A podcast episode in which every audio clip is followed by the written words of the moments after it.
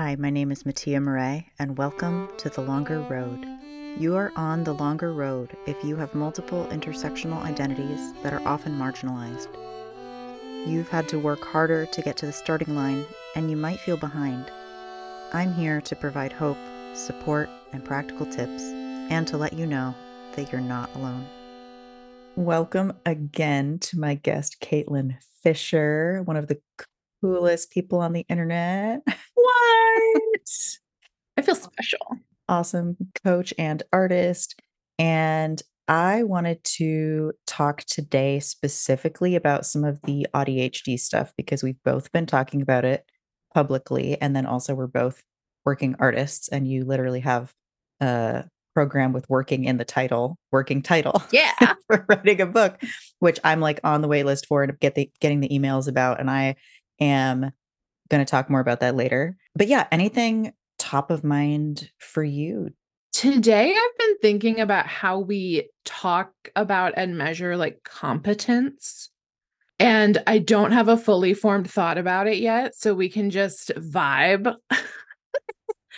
and this came up because I, I randomly remembered that the first time I got engaged and I was age 20, and I don't recommend. Oof. Don't recommend that early Don't life do it, choice. kids. Don't do it, kids.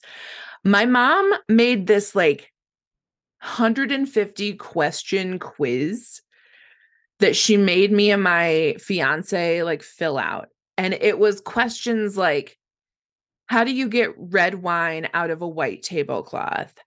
Do you know how to iron a shirt? And as I'm reflecting on this today, I don't know what sparked it for me, but it just popped into my head. And I was like, my mother is neurotypical as fuck. Like that, that is not an." I just assumed they were going to be questions about like I don't know your fit for each like my other. or values and if we want children and things like that. Those were probably in there, but the ones that stood out were her being like, "Do you know how to wash a tablecloth with wine on it?" And my Oh my response was, "I would Google it." Or if I irreparably wine stained my tablecloth, which I w- wouldn't be using because I am not a, of the tablecloth generation, I would probably paint a mural on it and put it up as wall art. And none of these things were acceptable to my mother. I think she's like, no, you're supposed to pour table salt on it. Or, I don't know. I still don't know how to get red wine out of a thing. But those were like her judgments of competence to like be an adult. Mhm. And so I think my my halfway formed thought is that I think it's competent to be able to Google something and figure it out Mm. which is something that millennials have that I think boomers lack. Boomers are like, well, I don't know how to operate Microsoft Excel. Fix it, millennial. And the millennial goes and Googles how to do it and then fixes it. And the boomer thinks that the millennial is a wizard, right? No, we just know what we don't know and how to find it. And I think that is dope. First of all, props to the internet for existing. But I don't know. Is that a neurodivergent ADHD thing where we're like, I don't know, I'll just go find out?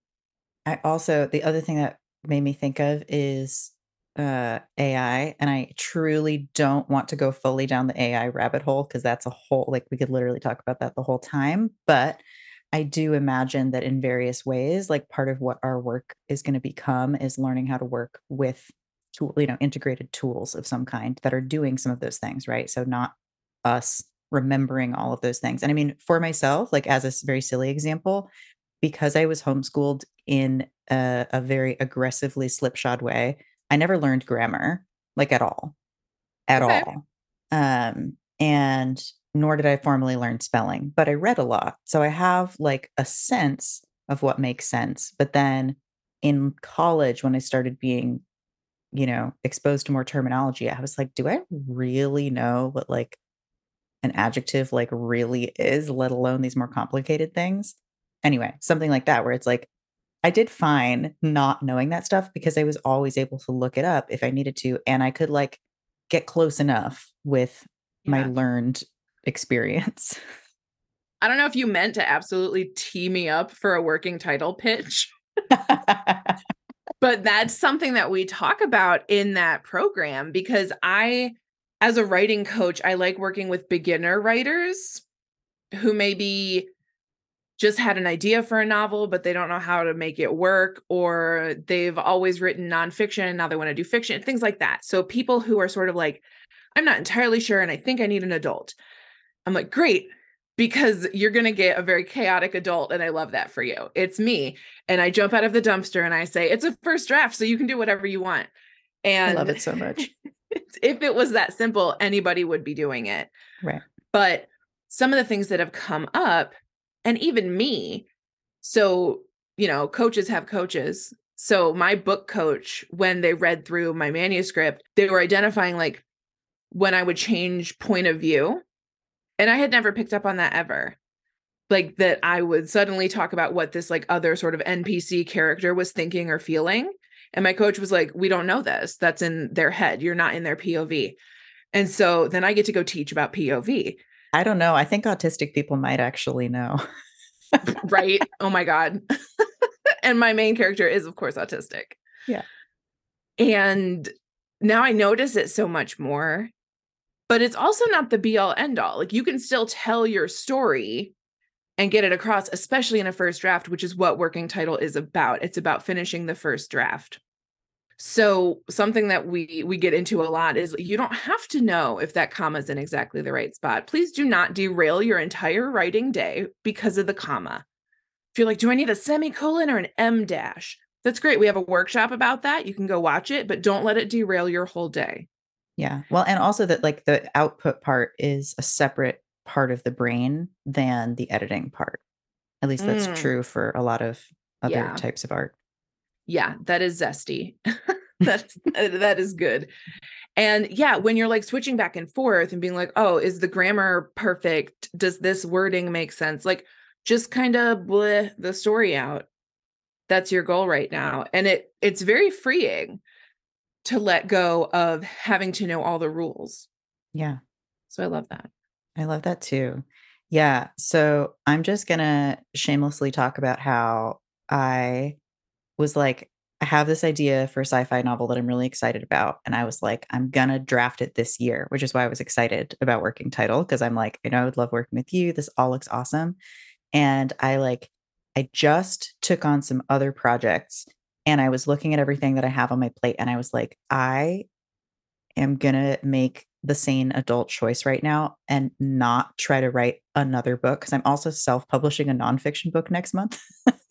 Like, Congrats. Thank you. So I'm like actively working on that. And my brain is so, like, so unrealistic about what I can do, in part because I do have these like occasional access to superpowers and like being able to get into flow and like, you know, having a lot of and having the ability to bleh out a first draft and knowing that like it is possible for me to do this. But mm-hmm. like, to go back to one of my favorite Bible verses from childhood, I absolutely, I still love and think about this all the time. Everything is permissible for me, but not everything is beneficial.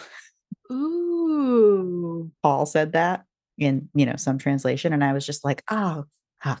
Like, yeah. Dang, I hate it when the Bible calls you out.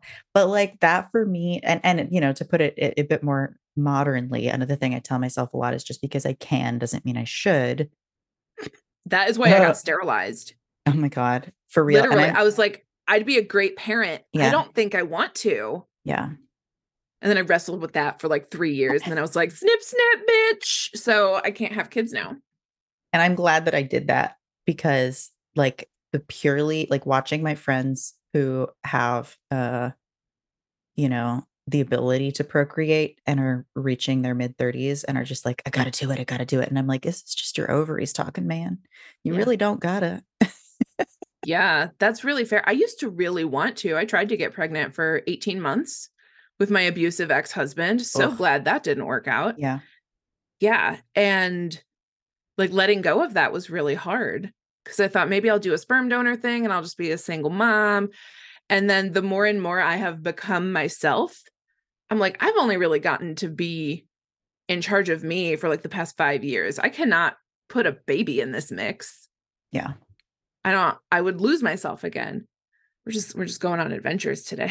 yeah so I directly like I am just going to go ahead and compare your program or what I know of it to grad school because I went to grad school for composition and I specifically went to grad school for something similar to what you said, which is in my case, I want to be able to sit down and write a symphony. And I was like, I don't feel like I can do that. I feel like I have a lot of skills. I can write chamber music, um, but I don't feel like I can sit down and like craft a large work and be able to hold it in my head and kind of like understand what I'm trying to say with it.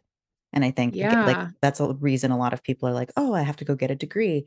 And like, I am probably one of the few people who like actually thinks my degree was worth it. Like I actually got so so much out of it and I'm happy I did it even though I have hilarious amounts of debt that feel fake. Uh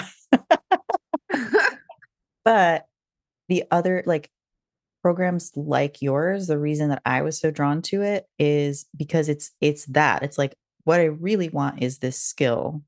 And I know that I can get that skill through experience and being like directly led by somebody who understands your brain is I don't even want to say a better way to do that, but for most people, I honestly think it probably is.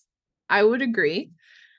I like obviously, but I think I think that being AuDHD, like autistic and ADHD together. Great transition. Thanks. Our brains work different. They they simply do. And I would say most of my writers are AuDHD or at least ADHD. And we, I also, t- I just, I'm a magnet for traumatized queer nerds. So, same. I know it's just, I just lean into it. I love it. Come here, babies, group hug. And a lot of us are like healing through novelizing our trauma. I forgave my mother after I wrote my first draft. And I did not think that was humanly possible and would ever happen in this lifetime. I thought that was like some two or three lifetimes down the road karmic shit. And I was like, you know, I have compassion for her. I understand what she was going through. It doesn't excuse her abuse, but I'm comfortable releasing it. I don't have to be mad all day. And I'm like, oh, okay, novels can do that. That's great. That's cool. so we've got our brains constantly processing. I'm also putting together a little workshop I'm calling Novel Parkour, which is where through the power of ADHD, we're just going to like parkour outline a novel in two hours. Because I think a lot of us think that our brains are bad or less effective at stuff. And it's like, sure, it's less effective at going to the office from nine to five and smiling in a meeting, but it's it, we can create whole worlds, really in depth world building, mm-hmm. characters. Mm-hmm. Because we notice and can like see, like you said, I know, I know what the, the NPC is thinking and feeling because their mouth twitched and I can read that. You know, we can really experience like a range of human emotion and put it onto the page. And so, working title allows you to do that to say like i'm going to write about this vague theme and we've got some plotters who are like i made a spreadsheet and some pantsers who are like i just let the story tell me what i'm writing today and i'll figure out how it fits together later love that for them but i am the spreadsheet queen monarch but it's hard it's hard to have a non-binary spreadsheet person doesn't matter captain captain, the captain of spreadsheet. I want like something alliterative. That's why I keep getting mm. stuck. The spreadsheet. Seneschal. I don't even know what that means. Swashbuckler. I'm a pirate. keep all that in. Everybody gets to enjoy that. It's two ADHD people at 3 30 p.m. on a Thursday. yeah, we're doing great. I just had a cup of coffee. I feel great. I'm awesome. I'm bulletproof. So yeah, so we have all the whimsy, right? And then and then there's like the writing. So are we doing sort of prose? Are we doing um nonfiction? So I have some people working on like memoir. I have some people doing mm. fantasy, like a magical realm. I have some people doing sort of post-apocalyptic Rust Belt, like it's Ohio but with castles. And everything that everybody is creating, I am astonished on a weekly basis. Like I leave every call and I want to go cry in the corner because everybody's so cool. And I love that. I love that we just get to be so creative and everybody's gaining confidence because they're around people who are going through the same thing in their brains, in the writing practice, and we get to support each other. So it's not it's not just me coaching, it's a very peer supportive group as well. I love that. I am more and more leaning toward that both in what I'm looking for and what I want to create because like for example just just in the creative process, right? The point where so, you know, maybe you had some nice flow writing sessions and you've got some stuff that you were excited about the moment where you look at everything and go, "Oh my god, is this entire thing just a total steaming pile of bullshit that has to be thrown out and start over?" Mhm. Everybody experiences that, but if you don't have that reflected around you, you wouldn't know that. You'd just be like, "Oh, no, maybe I'm just bad." Yes. Yes.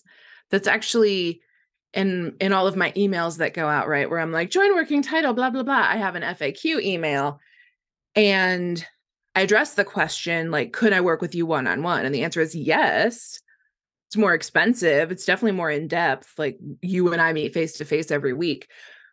But here's why a group is better for this. And just like what you said, so when one person asks a question in a group coaching call, everybody gets coached on that. When one person submits their work for critique and we all read it and we all get to sort of show up and say, I liked this part. This part was confusing. Like we all learn from that and we all learn, like, oh, that's POV. Oh, I really like the way that he worded that.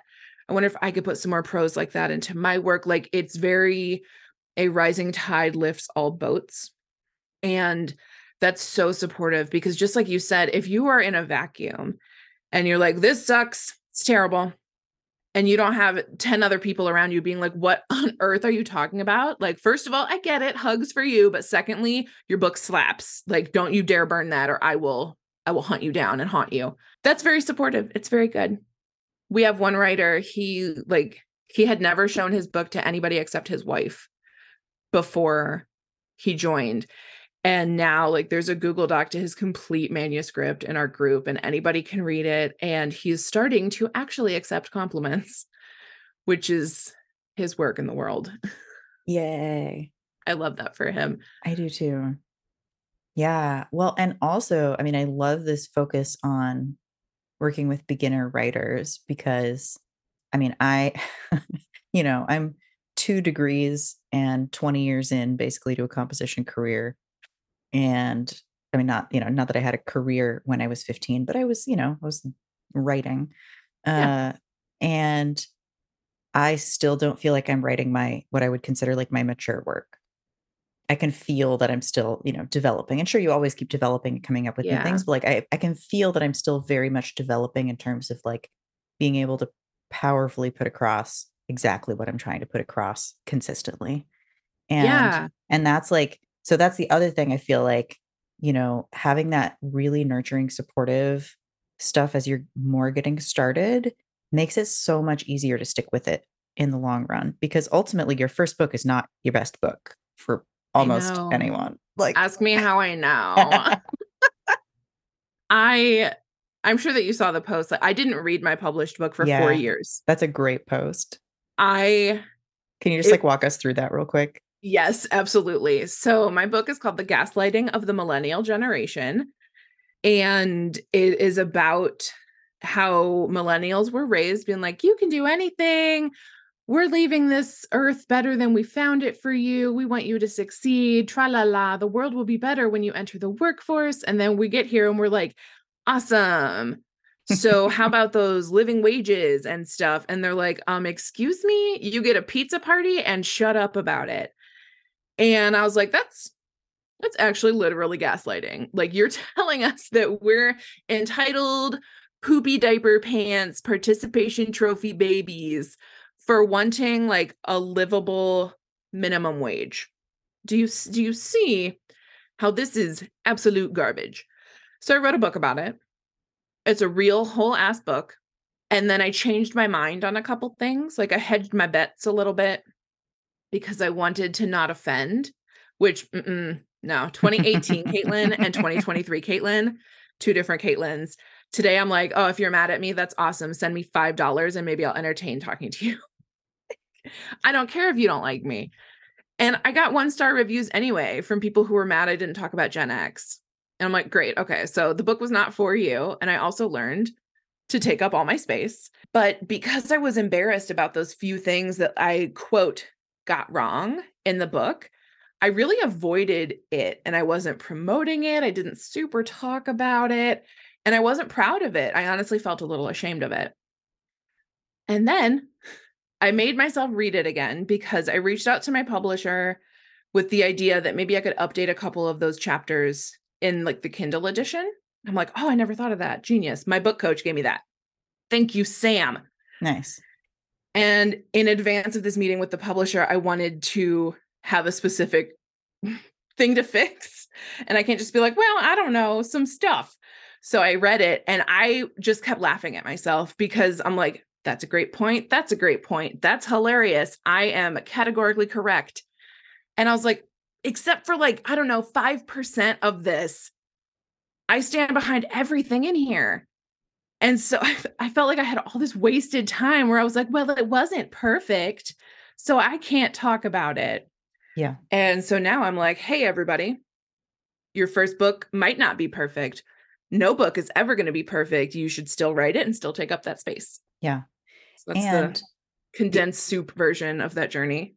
Other thing I think about when I read, say, you know, books from the early, well, the 20th century general, any of it, uh, is like, yeah, it's not current to now and a lot of things people wouldn't be saying, but it's usually it was probably helpful to people at that time and like using Yeah. the language of that time. I don't know I know 5 years isn't that long, but still, like, yeah, we changed a lot in 5 years. We learn. I've learned a lot in the last 5 years, Certainly, Yeah. I did not know I was autistic 5 years ago. Me That either. was about, Or I was like barely 3 yeah, 3, 4 years ago as I was like 4 years ago, I was like, "Okay, maybe." And then 3 years ago, I was like, "Okay, this is it. This is Yeah. happening." My book says I'm a cis woman. Oh, hmm, there you go. Non-binary. I came out the same year it was published, like 6 Mm. months later. Like awesome. Yeah. Ugh.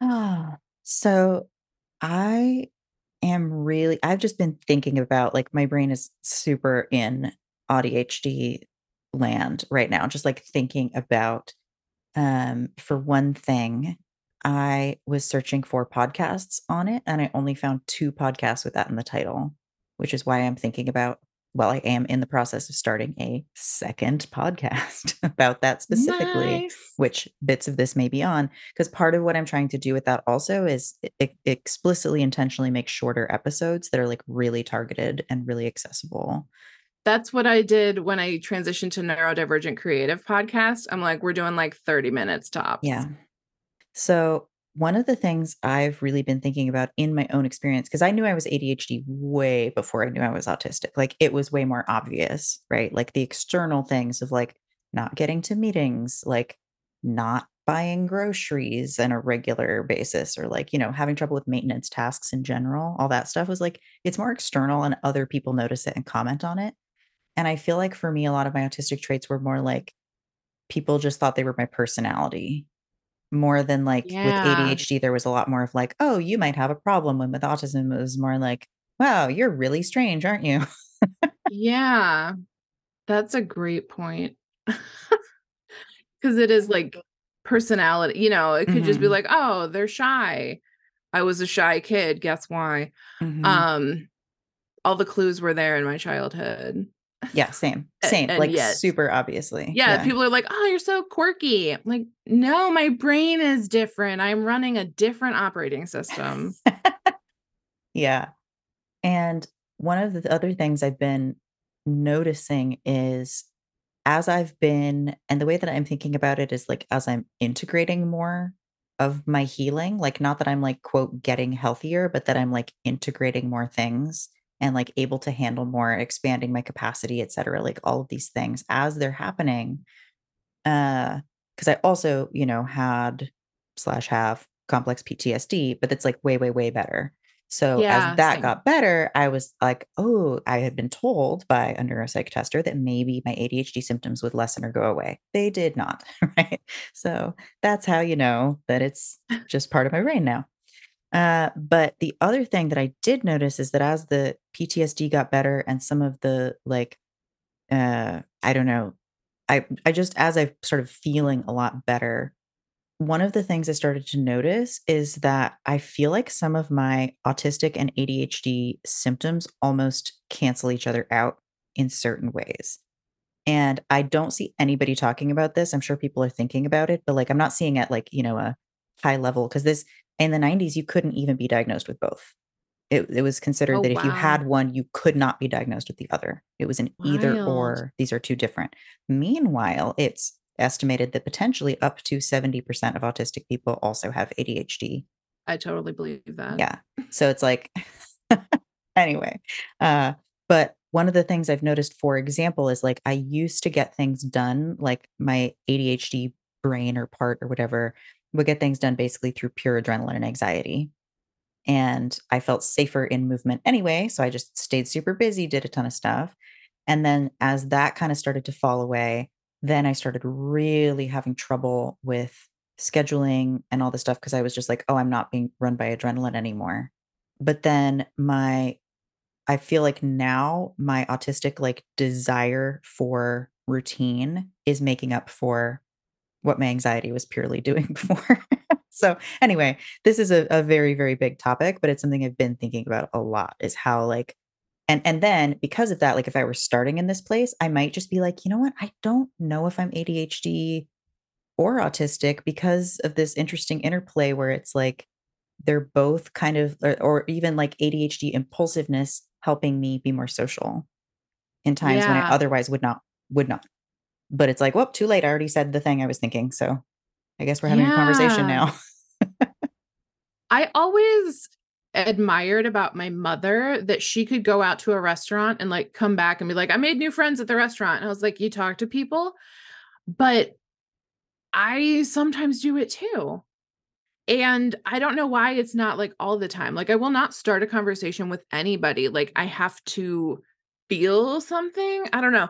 This we we went out for hibachi like last week, and the last person to be seated at our, you know, like hibachi grill table thing, which first of all, we have to be like, okay, how much do we want hibachi food versus how much do we want to sit with a bunch of strangers? And the food always wins. Like we go to hibachi.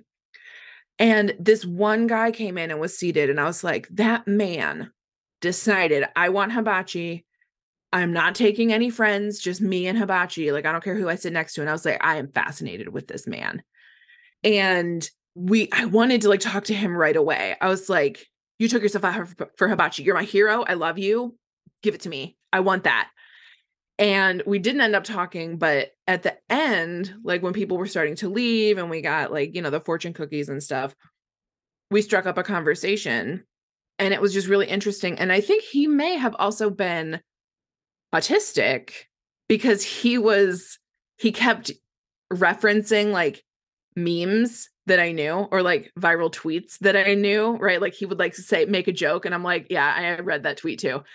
And so I'm like, did I like did the autism in me recognize the autism in him? Like, do we have like a namaste moment? And I just think that's really interesting that I was just like, mm, that guy. I had that happen once in passing, and it was funny because I then, you know, posted on Facebook about it, and people were like, "How could you tell?" And I was like, "I was walking and I was stimming while I was walking. I was like doing a visible stim, and this guy that I was walking past just gave." And uh, the thing that I can most obviously connect it to is like the trans or and or queer head nod. It was like that, but it was for the I assume the stimming. Yeah. Because he didn't give me big queer vibes, it was just like anyway, I just like I was like, "Oh, that was so cool." He clocked me and, like, acknowledged, and we had this extremely tiny moment. I love that. The um I went to Chipotle yesterday to get myself birthday lunch and the cashier said, "Caitlin Fisher?" And I said, "Yes." And they were like, "Oh, I'm Angel.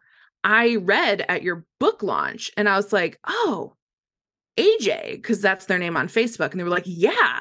And I'm like, great. Like I felt like I knew you, but I didn't know if it was your queer vibes or if I actually knew because I don't know, big colorful glasses. I was like, that's a queer person.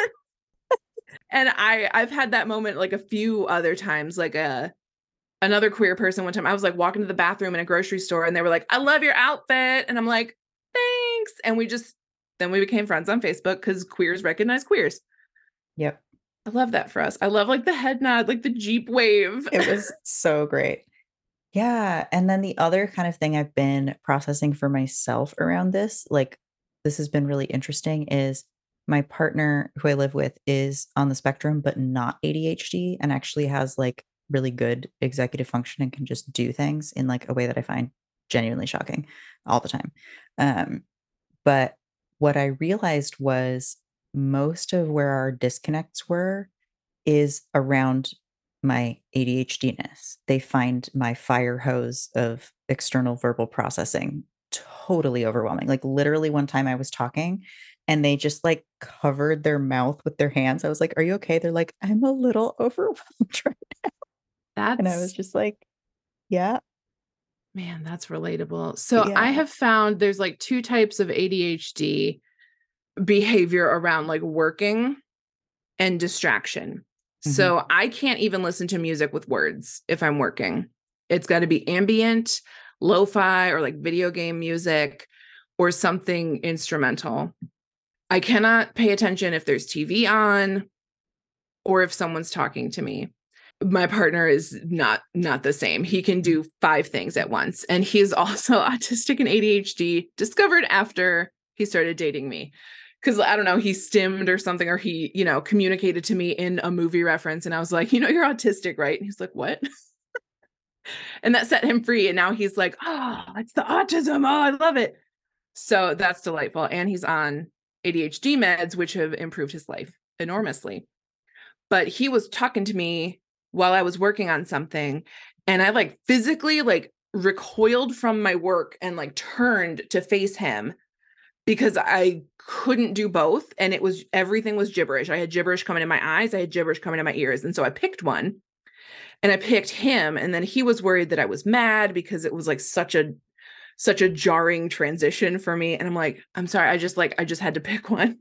Yeah. So, but I had a roommate who like would just have the office running, like playing on Netflix while she worked. And I'm like, I don't understand how you can do that. Yeah. I had a, another funny conversation recently because I love telling people who identify with HSP, you know, highly sensitive person. I love telling them they're autistic. I feel like it's just like autism for older white women. like, oh my God. That's what it is.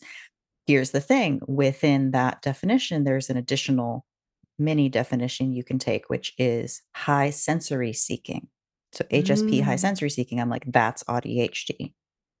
Mm. Not that every mm. ADHD person is high sensory seeking, but like, and not necessarily, right? Like, because some autistic people are also sensory seeking. And like, you know, like, for example, the type of person who wants to like stand in front of the speaker on full blast and likes the physical sensation, right? Yeah. So it's those extremes. But I was just like, somebody was describing this, and I was like, that just sounds like an ADHD person who has high, like, wants a lot of pressure, stimulation, like interest yeah. all the time, like just a lot of stuff. That's wild. It's so interesting. And I think that that's another sort of ADHD superpower is like seeing like well that's obviously just ADHD over there seeing the, the pattern, with yeah. A, with a hat on. um I think that's what makes me such a good coach for people too is I can make like a metaphor out of anything. I can connect the dots. Yeah. So I I did a workshop on it's called Level Up Your Trauma Recovery. It's about like viewing yourself as a character in an RPG, sort of seeking trauma healing and like thinking of yourself as like a level 1. Oh my god, I so, love like, you this.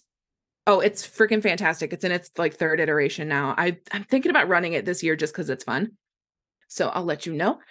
But um the first time I ever ran it there were only two people there. There was one teacher who works with kids and like wanted to be able to like connect with the kids in different ways. So like he came to sort of like learn about trauma.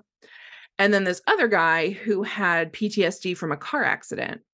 And as we were talking, he mentioned that one time like he and his wife had a fight while they were driving and there was another time he like almost got hit by a, a truck or something and i said so like all all of those traumas happened in a car and he was like i never realized that like he thought it was one trauma in a car Mm. and then i pointed out he had like three or four traumas in a car and blew his mind and i'm like i thought that was obvious like that's another that's another part of it right of being like yeah like of course it's stressful because all this happened and somebody's like holy crap and i'm like oh i'm sorry i thought that you knew.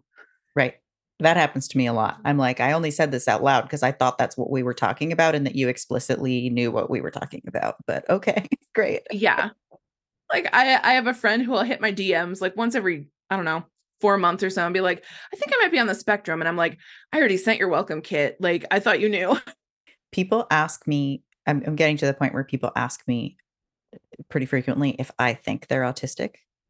And I usually say, you know, I could see it, or like, you know, it seems like, yeah, that could be something worth exploring, but like kind of a, you know, middle of the road answer, Mhm. unless I assume they already know.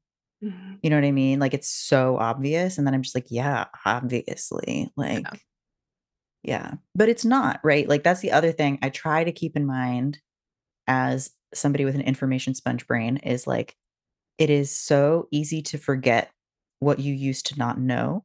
Mhm. Intellectually, I remember that there were times that I did not know these things, but emotionally, like remembering being the person who didn't know these things, like that's just not an experience I have access to.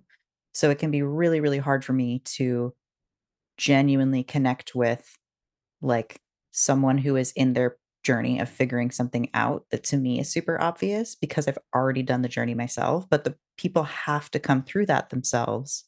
They have to, because otherwise it's just an external label and not, you know, fully meaningful or fully, I mean, integrated comes back to mind again, right? Like it has to be integrated with their own experience. that makes so much sense i i think about things like that as sort of like software patches like like when i learn that somebody has like a food allergy right like i file that away and i Yeah. I call it comfort algebra so like when i'm meal planning i'm like they're allergic to peppers nobody in this house except me likes the texture of beans he doesn't like tomato based soups so like chili is out i barely eat chili anymore they have taken chili from me and but like I know like people's preferences. And so when I'm doing the grocery order, I'm like, well, I'll get some of these chips, I'll get Nilla wafers, like I'll pick up some puddings. Like I know stuff that everybody likes. And I just keep that in sort of like a little mental Rolodex. And then I do my comfort algebra. And not everybody does this or even sees it as like No. a thing that like they want to have. Yeah. And I'm like, oh, okay. I, I didn't know. yeah, but basically I sort of thought that my comfort algebra thing was like maybe a burden or like extra labor that I was taking on, but I have come to appreciate it, I think, because I like that. It makes me really good at like giving gifts or noticing things that we're going to need. And while I that used to be used for evil, right? Like in abusive marriages and stuff where like I was the only one responsible for noticing when we were out of stuff lest I be punished or blamed for something. Like it's it's this really beautiful thing now and it I like to think it helps people. Yeah, I think it does. And I have the same thing in my head, which is that my brain catalogs large quantities of information about people's likes and dislikes and preferences. I'm not great with names. but like once my brain has put someone in as like a person that I'm categorizing information about, it takes in a huge amount of information. And and I remember it, which is the other super interesting thing I think again about like the ADHD autistic overlap in particular is like it's not just oh I don't remember things or like oh I can't remember things. I can remember things that are interesting and important to my brain. And for example, my brain has just decided that names are not that important, which is super super embarrassing. Like um, I can do it. I do better actually with internet friends who use their real names on the internet because then I like see it over and over and over, and that Yes. helps. And but then if people- they change their profile picture, there are people I've known for a really long time who use, like, a random name, and I'm just like, I I ca even in my head, I don't I'm not thinking about this person with any name. I'm just like, "No name, person who is lump of, uh, facts." Mhm. Anyway, um, so what I was thinking about the comfort algebra thing too is I had a client who, uh, does the same thing, like, catalogs this information, does very thoughtful things for people, and was like, "Why do my partners never do this for me?" And I was like, "They I think their brains just don't work that way. I don't think it's, like, a specific slight or that they don't want to. I think they literally can't." And that's been true of most people I've dated, that they just can't catalog the pure data points that I do.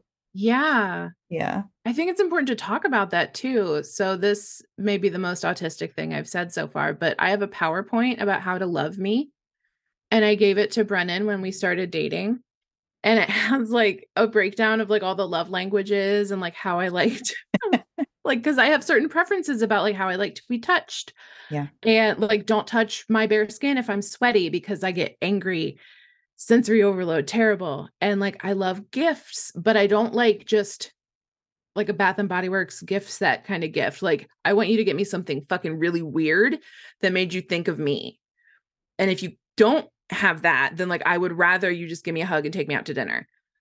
Don't don't give me bullshit gifts, but other people love bullshit gifts, they're not bullshit to them, and I'm like, "But I got you this very specific Jesus on a Velociraptor poster 'cause I knew that you would love it," and so, like, my housemate, Kiri, I literally did give her a Jesus on a Velociraptor poster for her birthday, and she was like, "This is perfect," like and she brought me a dozen vegan cupcakes yesterday, each one a different flavor, Nice. and I'm like, "Oh, I get to make choices." And, like, th those are the kinda gifts that I totally love because they're cataloged as a bunch of random data points. I love it. Okay, let's wrap up Okay. for time. Okay. I am I don't know, I'm like it's also, you know, that point in the afternoon when my brain is like, "Do, do, do, do, do, do, do, do." I know, I'm hungry. I'm like, Oh, that's what it snack. is. Yeah, it's Hunger. hunger, that's what I'm. Yeah, reminder, food is Thank you. important.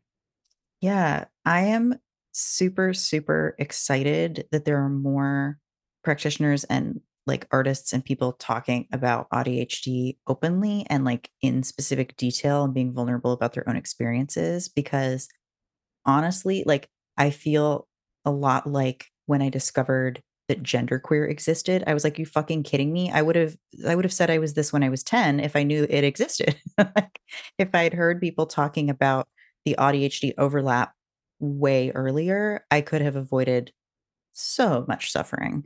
So Yeah, and ugh. confusion, like, "Why am I the way that I am? I'm so broken." Yeah. Yeah, I didn't know either of mine until I was, like, 30, like, autistic, ADHD, fibromyalgia, like, I got I got every diagnosis in my 30s, and I was like, "Oh, crap, okay, it's I've stopped masking, and that makes me a terrible employee." Yeah. Same. 'Cause I stopped. I I just stopped. I was like, "I can't I can't babysit you anymore. I cannot show up in business cash and, like, pretend that I give a shit about this meeting. It's gone, it's all gone. I found out I'm autistic, and I let go of it." And that was very freeing for me, but also has necessitated being a business owner Yep. because I can't work in corporate culture anymore. Yeah, I I never was great at it, honestly, but I yeah. I killed it. I was great until I was like, "Mm, can't sustain this anymore." The Yeah. software patch was like, "Oh, we're taking corporate out. You don't need corporate anymore." And I'm like, "Oh, hmm, power down." Hmm. Uh, so now I just get to be a little chaotic gremlin on the internet and coach people. Yay. Yeah. Yay. Yeah, and I think a lot of again, this is a huge topic, but, like, I think a lot of ADHD people end up becoming entrepreneurial because they have that like, they can get into, you know, enough of a hyper focused state to, like, do something periodically, even if they're tired sometimes, right? Yeah. and and and are having trouble getting a career going eh, for reasons maybe unbeknownst to them. Yeah, that makes so much sense. Yeah. Yeah, so anyway, I'm super, super excited that you are here, like, being yourself and being awesome and making cool art and helping other people make cool books, so Thank you. I'm happy about you doing all those things too. Oh, thank you. Yeah. I think I think we both like f- fan envy over each other. yeah. Which I love. Because I was like, oh my God, they want me on their podcast again. And you're like, oh my God, Caitlin's here. And I'm like, oh, okay. All right. This is good for both of us. I love that. Yeah. And then the other, like, I don't know, this is my kind of little parting thought is, you know, just hearing the two of us, you know, people who are listening, hearing the two of us doing cool stuff that we're excited about, taking care of our bodies and our brains, very much doing this imperfectly and just kind of like making shit up and iterating over and over because that's what it is, right? Like the path to success is failure. It is. It is. Once you get over Yeah. that hurdle, Yeah. like, great. and just like you know that this is a really possible thing eventually with support and help like this is not just a like if we can do it you can do it this is a like hey look we're doing different things in a different way but also we have a lot of similarities and like we're doing pretty good i'm pretty happy overall Yeah. Same. and I think a lot of that is just like knowing what the fuck is up when my brain is not in a good state. It's a lot easier for me to just be like, okay, brain, like I give you a little pat and you can have a nap and a snack. But like we are that. simply not engaging with this. Yeah. Cool, cool.